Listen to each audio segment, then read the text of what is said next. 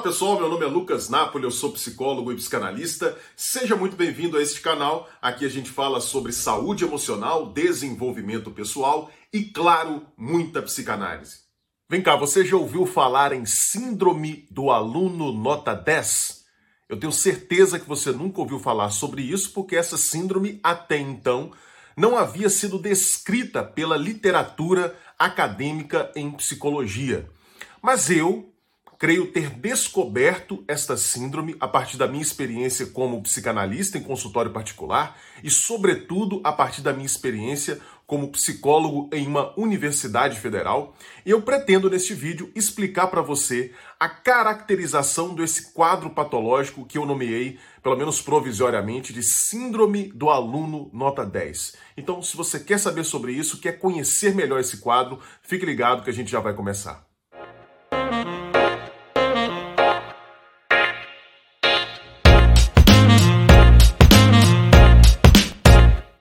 Dentre os diversos traços que caracterizam a síndrome do aluno nota 10, a gente pode citar, eu vou ler aqui para não esquecer nenhuma das que eu consegui detectar.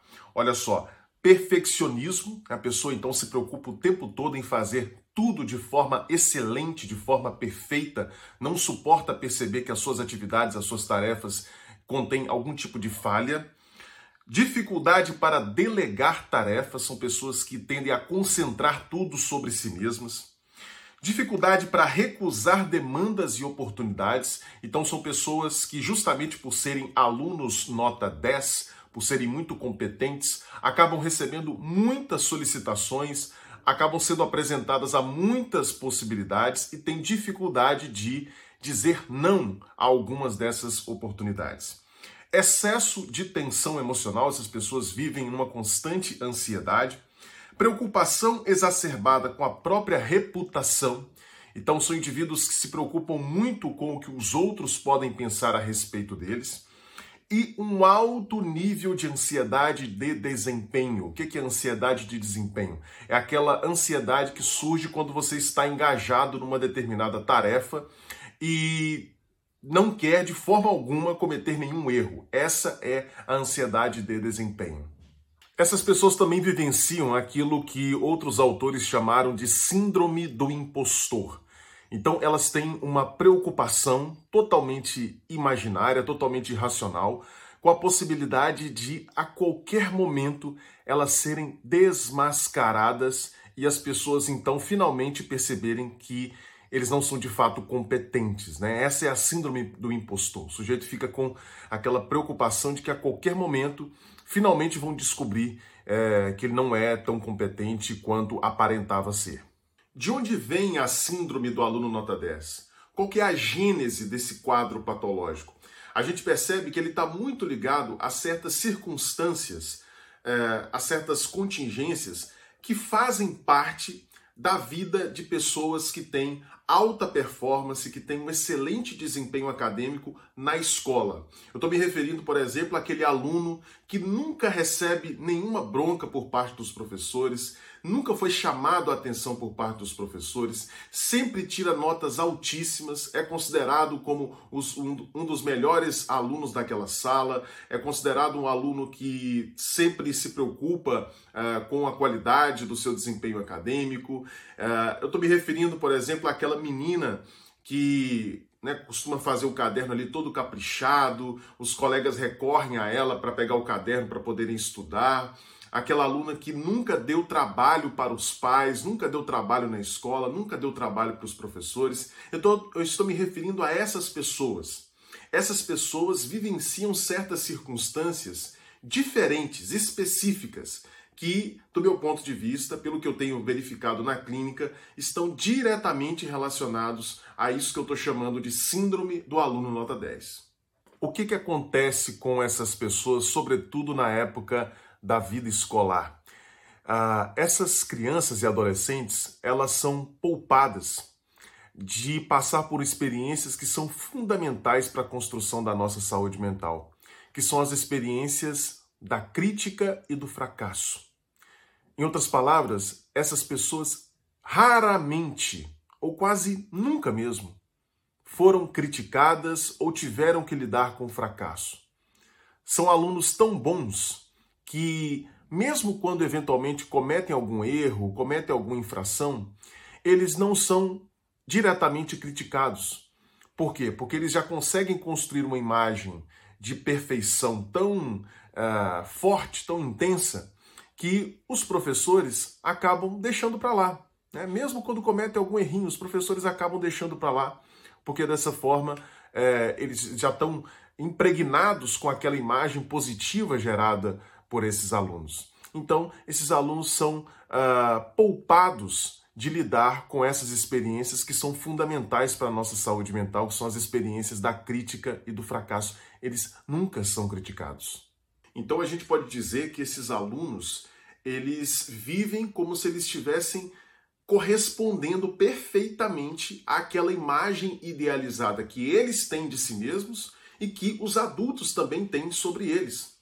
Com o passar do tempo, o que, é que vai acontecendo? Além de usufruírem do prazer de serem os alunos nota 10, de serem os alunos admirados, elogiados pelos professores, esses, essas crianças e adolescentes começam também a ter medo de perder esse lugar, de perder esse lugar de alunos perfeitos, de, de, de pessoas que correspondem exatamente àquilo que se espera deles. Eles, eles se tornam então reféns da sua própria imagem idealizada. Reféns mesmo, é como se eles estivessem sequestrados por essa imagem idealizada que eles têm de si mesmos e que os professores também têm.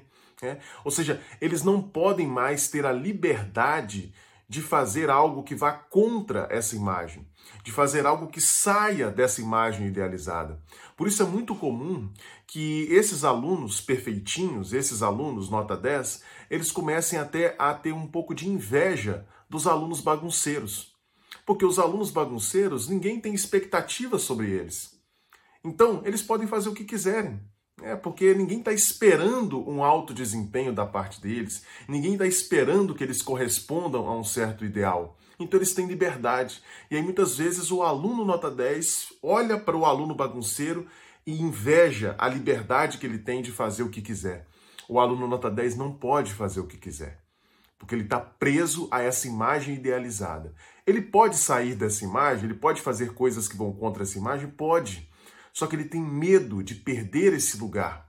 Porque esse lugar não só proporciona prazer, mas proporciona a sensação de estar correspondendo àquilo que se espera deles. Então eles acabam se tornando sequestrados pela própria imagem idealizada.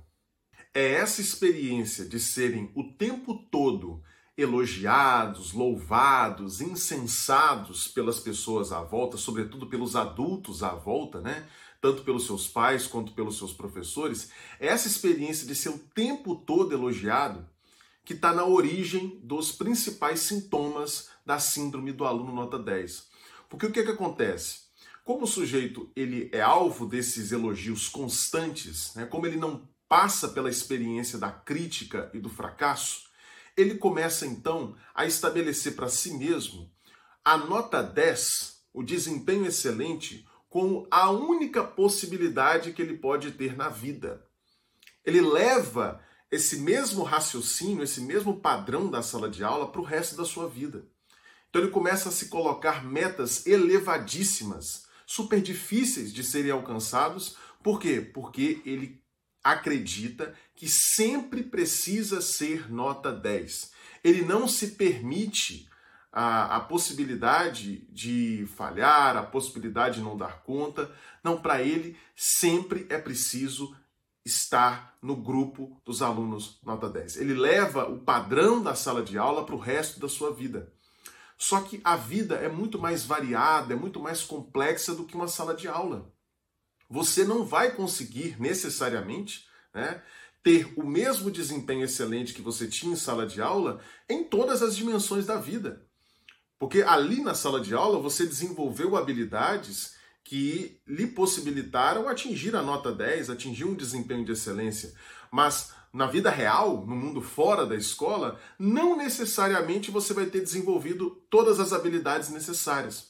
Só que para o aluno acostumado a ser elogiado, a ser, a ser uh, louvado o tempo inteiro pelos professores, ele acaba não entendendo isso ele acaba levando essa expectativa de excelência constante para a vida fora da escola. É como se ele tivesse preso ali à vida na escola e dessa forma ele não consegue então é, encarar as suas falhas, encarar os seus fracassos em outras dimensões da vida como acontecimentos naturais, como situações normais que podem acontecer.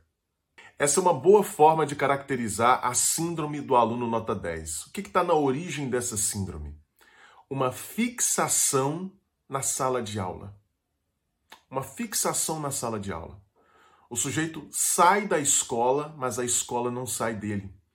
Porque ele continua na vida real, fora da escola, trabalhando com o mesmo padrão, o mesmo esquema de pensamento que ele utilizava lá no ambiente escolar. Ele continua achando que na vida a missão dele é tirar nota 10 e agradar os professores. É isso que acontece. Lá na escola era isso que ele fazia, e de, fato é isso que se espera de um aluno, né? Que ele tenha um bom desempenho e, e faça aquilo que os professores pedem. Mas na vida não se trata disso. Na vida não tem um professor esperando que você tire nota 10 uh, para agradá-lo, para fazer o que ele quer. Mas o aluno que sofre, né, o sujeito que sofre da síndrome do aluno nota 10, ele permanece fixado ao ambiente escolar ao mesmo raciocínio, ao mesmo esquema que ele utilizava para lidar com o ambiente escolar. Ele continua achando que ele precisa tirar sempre, em todas as esferas da vida, nota 10 e fazer aquilo que os seus professores pedem. É por isso que essas pessoas têm tanta dificuldade para dizer não. Lembra que eu falei no início do vídeo que um dos sintomas da síndrome do aluno nota 10 é a dificuldade de dizer não. Por quê? Porque eles estão acostumados a sempre obedecerem. O aluno nota 10 na escola, ele é um aluno obediente, ele faz tudo aquilo que os professores mandam. Então, ele leva isso para a vida real, fora da escola, e continua achando que ele tem que obedecer sempre. Então, toda vez que chega uma demanda, chega uma solicitação para ele, ele se sente na obrigação de atender aquela demanda. Por isso, ele tem muita dificuldade de dizer não é também o apego a essa imagem idealizada de aluno nota 10 que faz o sujeito ter ansiedade generalizada. Faz ele ficar o tempo todo tenso. Lembra que eu falei disso também no início do vídeo? Da tensão constante vivida pelas pessoas que sofrem da síndrome do aluno nota 10? O sujeito fica numa tensão constante por quê? Porque ele está o tempo todo se, se perguntando se ele está no caminho certo. Porque na escola tinha como ele saber. Na escola ele recebia as notas das provas, dos trabalhos, ele recebia o boletim a cada bimestre, né? E aí ele poderia saber se ele estava fazendo tudo certinho ou não. Agora na vida não tem isso. A vida não tem gabarito, a vida não tem boletim, a vida não tem prova, a vida não tem trabalho nesse sentido acadêmico escolar. A vida não tem isso. Então, Uh, o sujeito fica o tempo todo na tensão para saber: será que eu estou andando no caminho certo? Será que eu estou tirando nota alta? É essa a preocupação. É a preocupação se ele continua sendo aquele perfeitinho da sala de aula, aquele perfeitinho que tirava nota 10. Antes de finalizar esse vídeo, chegou a hora do momento merchan. É isso aí eu escrevi dois e-books, o primeiro chamado O que um psicanalista faz, em que eu explico a atuação de um psicanalista no consultório, como é que a gente trabalha, quais são os objetivos do tratamento psicanalítico, em que a psicanálise difere de outras formas de tratamento psicológico, e também escrevi um segundo e-book chamado Psicanálise em Humanês, 16 conceitos psicanalíticos cruciais explicados de maneira fácil, clara e didática. É praticamente um curso de introdução à teoria psicanalítica. Esses dois e-books estão disponíveis para venda e você pode comprá-los clicando nos links que vão estar aqui na descrição desse vídeo. Beleza? Então, se você deseja se aprofundar no estudo da teoria psicanalítica, você não pode deixar de adquirir esse material. Pessoal, essa foi uma primeira, apenas uma primeira caracterização disso que eu chamei de síndrome do aluno nota 10. Eu utilizei esse termo na falta de um termo melhor. Talvez eu encontre com o passar do tempo aí uma forma de caracterizar é, de maneira um pouco mais objetiva esse quadro. Mas por enquanto decidi chamá-lo de síndrome do aluno nota 10. Existem vários pontos ainda que precisam ser melhor compreendidos, algumas lacunas para serem preenchidas, mas eu acho que eu consegui fornecer aqui para você uma descrição uh, básica dessa síndrome que afeta muitas pessoas e que ainda não havia sido descrita na literatura acadêmica de psicologia. Então, espero que você tenha gostado. Uh, se você sofre com essa síndrome, é, pela caracterização que eu fiz aqui, você pode se identificar, né? Se você sofre com essa síndrome e acredita que esse vídeo pode ter ajudado você e pode ajudar outras pessoas, não deixe de compartilhar esse vídeo. É muito fácil fazer isso em qualquer plataforma que você esteja assistindo. Compartilhe, mande esse vídeo para outras pessoas, principalmente compartilhe aí nos grupos de WhatsApp. Eu tenho certeza que vai fazer bem para muita gente.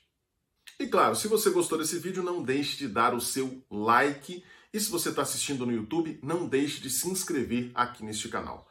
Beleza? A gente se encontra então no próximo vídeo. Um grande abraço, tchau, tchau.